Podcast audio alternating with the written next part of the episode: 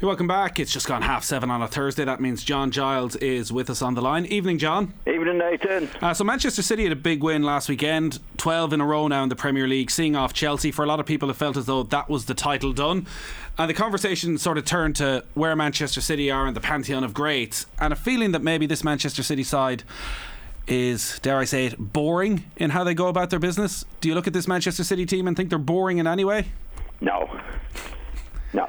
They're very good, Nathan. I, I, I don't. I think uh, when they played a lot of football, like most teams do, playing mm. across the back and out and that, and uh, some people find that boring. But I find in football, if whatever you're doing, if it's effective, Nathan. Yeah. You know, and obviously with Manchester City, it's effective.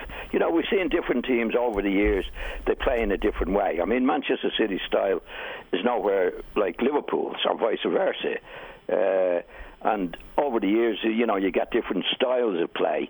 But it's it's uh, like Arsenal at one stage under Wenger wasn't appreciated as being attractive to watch. Mm. But again, very, very effective. You know, Mourinho's teams over the years have never been regarded as attractive to watch. But again, effective. And, and if you ask me my opinion, if a team's effective, then it's okay with me, Nathan. Right. You know? Do you think they are sacrificing some flair to be effective when you look at the amount of attacking talent that they have? A De Bruyne, Foden, Grealish, Mahrez, Sterling, that I don't want to say it's safe at times, but quite often they, they don't take maybe as many risks as they could because they want to just ensure they get the job done. That that there is a way that maybe Guardiola could let them play a bit looser. But would that be sacrificing something then in terms of how strong they are defensively? Yeah, well, you know, any team that you see, they can always do tif- things differently, Nathan, and better. Mm. You know, like if you look at Manchester City at the moment, they tried to sign uh, Harry Kane at the start of the season and didn't get him. So we're, they're without a leading striker, really, and, and what they're doing is uh, is very, very, uh, very, very good. I mean, Aguero was the big man, and he was scoring what yeah. thirty odd goals a season. They don't have that now, so they play Foden or they play Grealish, or they don't have a regular goal striker. I mean, they, well, uh, Yazus is the best, but he's not playing particularly well yeah. as an out-and-out striker. But the players you mentioned there, like whether it be Grealish or Foden, uh, De Bruyne, uh, they're not they're not they're not uh, actual goal scorers. As, well, they are scoring enough goals every week between them. Uh, but I wouldn't I wouldn't uh, I wouldn't be too caught up with the attractiveness of it. Right. It's more the effectiveness of it. But I think the way they're playing, they have to play to what with what they have. I mean, if you saw Aguero in there or Harry Kane, they, they could be well playing in a different way altogether, Nathan, you know? Yeah. The defeat for Chelsea then coupled with the draw against Brighton during the week means it's four wins in their last thirteen Premier League games for Thomas Tuchel's side. They've totally dropped out of the running for the title. What do you put it down to, the fact that it just seems to have stalled somewhat, the momentum they had? Because I know six weeks ago we were looking at Chelsea and it really felt as though they were going to be able to push Manchester City and Liverpool right the way to the wire. Yeah, well, I'll give you my opinion on it, mm. uh, Nathan. And I think it's a, a, a situation where Thomas Tuchel has done a great job for them. Maybe he's gone a little bit too far on his demands and his obvious uh, sort of impatience of the demands. You know, you saw last week against mm. uh, was well Manchester City anyway. You know the.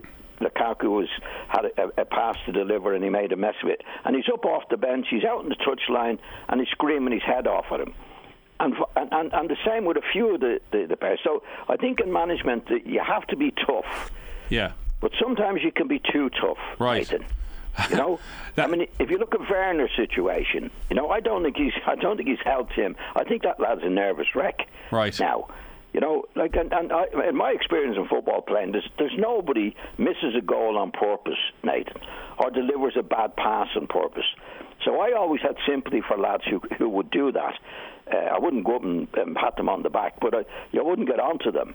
You yeah. know, now what, what you would do in a match, say one of, one of them, the, the centre forwards, in my case, if it was Mick Jones, and he lost the ball and he wasn't making an effort to get to get him back.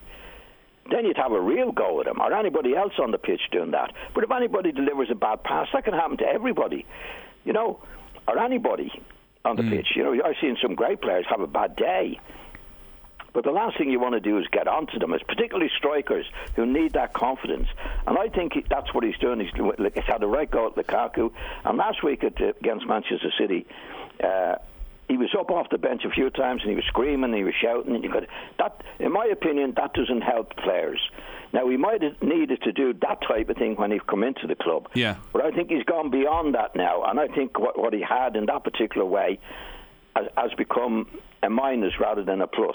Yeah, because we, we, you know, we've spoken a lot about Tuchel and uh, Klopp and Guardiola, particularly when we were comparing them, say, to a, a Solskjaer at Manchester United, and the the fear and the respect that they instilled in their players. Yes. So yes. Tuchel had that, has that. Do you feel that there's a time though that if if there's a real intensity as a manager, you need to ease up at some stage? Definitely, uh, Nathan. I mean, you don't see uh, uh, Guardiola, you know, getting to the edge of the pitch and having a, a real go at somebody for missing a goal or, uh, you know, a pass. He'll get onto them for uh, not doing certain things that they mm. should be doing, particularly when you lose the ball and not chasing back. That that's that's been always my take as a player. And, and as a manager, like I, I look at if I played with some great players, but Mick Jones, for example, if he missed a chance, Mick was a very sensitive lad. And if you said, Mick, for heaven's sake, come on or that, his head would go down. Right. You know, so and, you'd have to say, you'll get the next one, Mick. Fellow players. But if yeah. the manager's doing it, especially strikers, Nathan, you know, they, they, it really, really ruins their confidence. And I think Werner is is is, is a nervous wreck playing for uh, Manchester. Mm. I think he's, I think what he, what he needed to do that when he first went in, and he got a, res, a good response. But I think I think he's gone beyond that now, where he's actually frightening the players. And that, if you do that, you knock their confidence and you don't get the best from them. Sometimes you need a, they need a little packet. Don't worry about it. You're not having a bad time. Because strikers do, more than anybody else. And if you, I've seen it happen before, where lads, you know, they get it, get a telling off and, and it gets worse. And I think that's what's happening with him now. We've spoken a lot about uh, dressing room morale at other clubs and, you know, Paul Pogba's influence at Manchester United and the sense that he wants to go and how that can undermine things, and, and likewise maybe the potential for that at Liverpool with Mo Salah if they don't get him tied down to a new contract. The Romelu Lukaku situation and how it developed a few weeks back is right in the middle of this. Is there a possibility that Lukaku, that in, that interview had a destabilising effect on that Chelsea dressing room? Uh, I wouldn't think so, Nathan. I don't think it would affect the players that much because it happened three weeks ago when he wasn't in the team mm. and he did apologise to everybody. There's no doubt about that. So I think the players would say, OK, we'll, we'll get on with it from there. Maybe Tuchel did as well, but it, it, the issue with Tuchel and the fellow players is two different, thing, all, all, two different things altogether. I mean, if you fall out with the manager particularly, you're in big trouble. Or if he falls out with you.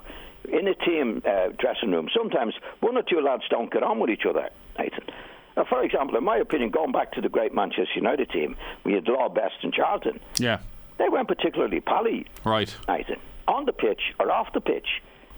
But they respected each other on the pitch and they were prof- very professional in what they did. Do you know what I mean? There's no way that Bobby Charlton wouldn't give the ball to Georgie Best or vice versa. You know, they got on with the job professionally on the pitch, but they, but they weren't big big pally-wallies on uh, in the dressing room. But they were players. But if you get a manager who's picking on somebody or, they, you know, can can destroy their confidence because he's the manager, um, then you're in big trouble. And I think Lukaku was very, very silly to do the interview yeah. that he did. But I think he, he he said sorry. I think he went out and did his best. And I don't think it's because of that that Tuchel... Tuchel was there last year. They're, they're losing a couple of matches this year, Nathan. And he, I think, as a manager, he's getting too impatient with what's happening. And if you get too impatient, you get on to players, you give them more stick than they should, they lose their confidence, and sometimes they never get it back. And I think... That's the problem that's, that's there. I've seen him last week in the Manchester City match. He was yeah. up on the edge of the field, the pitch, twice or three times. Once when Lukaku missed a good chance, one when Lukaku hit a, a, bad, a bad ball that he shouldn't have hit. There was about three or four occasions that he was jumping up, and I think if he'd got the players, he'd, he'd wring their necks. And if he does that, he'd say that in the dressing room as well, Nathan. And I think you can go too far doing that.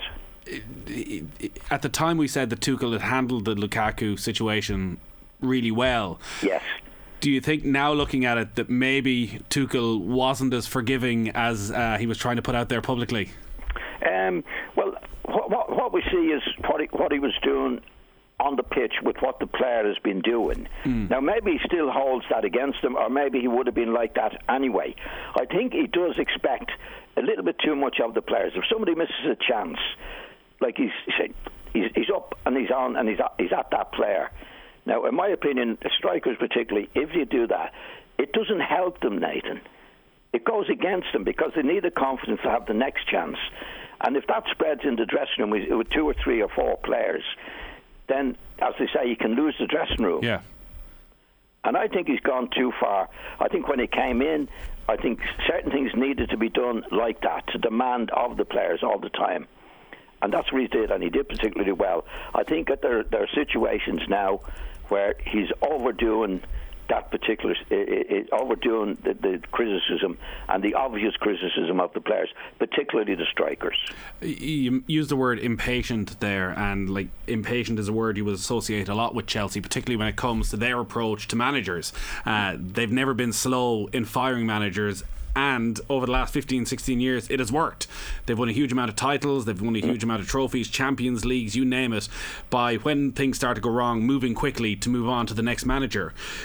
Yeah. Do you think, looking at Tuchel, that that is playing on his mind, that actually he can't be patient here with the players? Because if this season were to peter out, even though he's won a Champions League yes than a year ago, if this season was to peter out, he's under enormous pressure at the start of next season because he knows that Chelsea won't hang around. Well, that could well be the case, Nathan. I don't know, but for, for, but for whatever reason, uh, he's doing what he's doing is wrong. I mean, so I think some of the other managers, sometimes you can have a hard time from the owner, you know. Mm. But you, but you don't, you don't take that out on the players. You know, you don't get, you don't have to get impatient with them. But but there, there is an obvious situation that you, that could happen. That could be happening with him now. It could yeah. well be. Now, other managers have been sacked if they didn't win the league again this this year. And uh, but I, I I don't think that's the case with him. I think it's just that type of character, Nathan.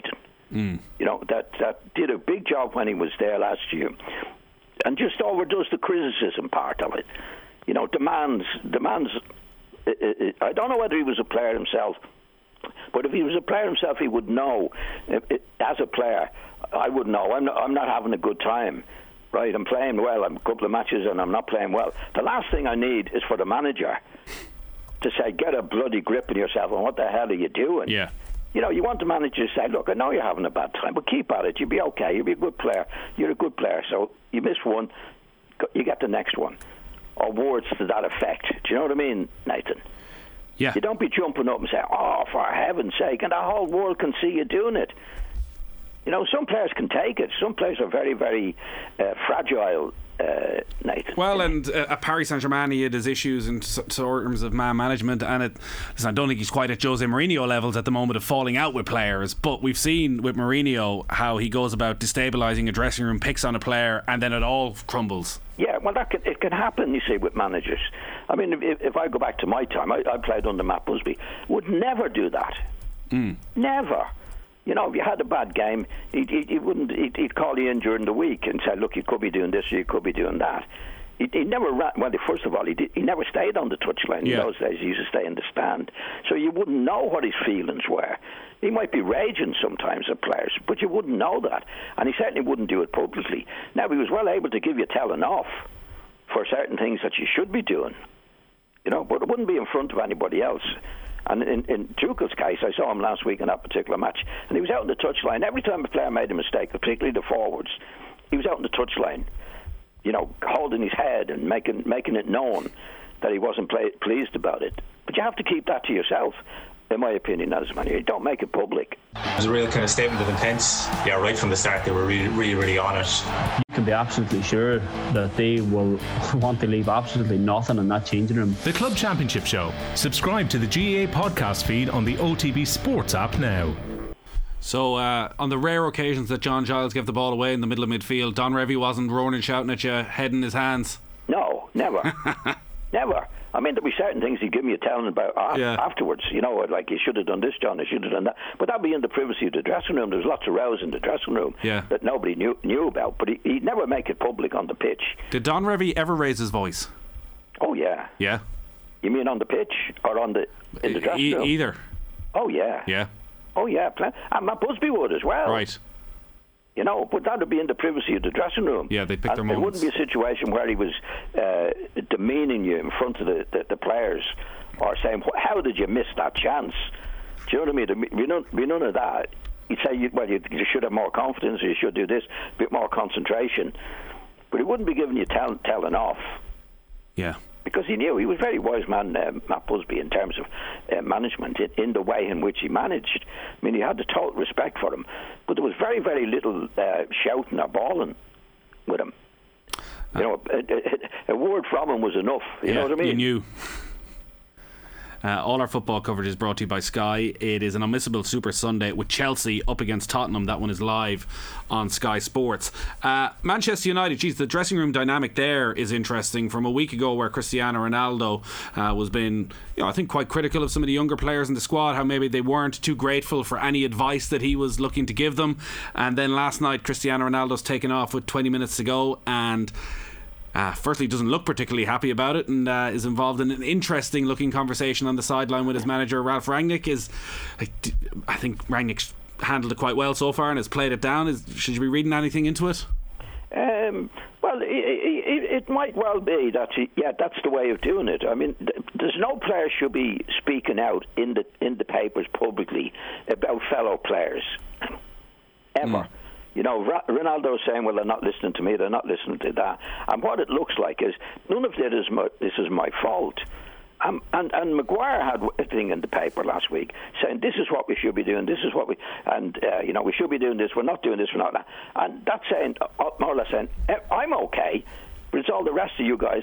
And it's no surprise either. He was left out of the team the last couple of weeks.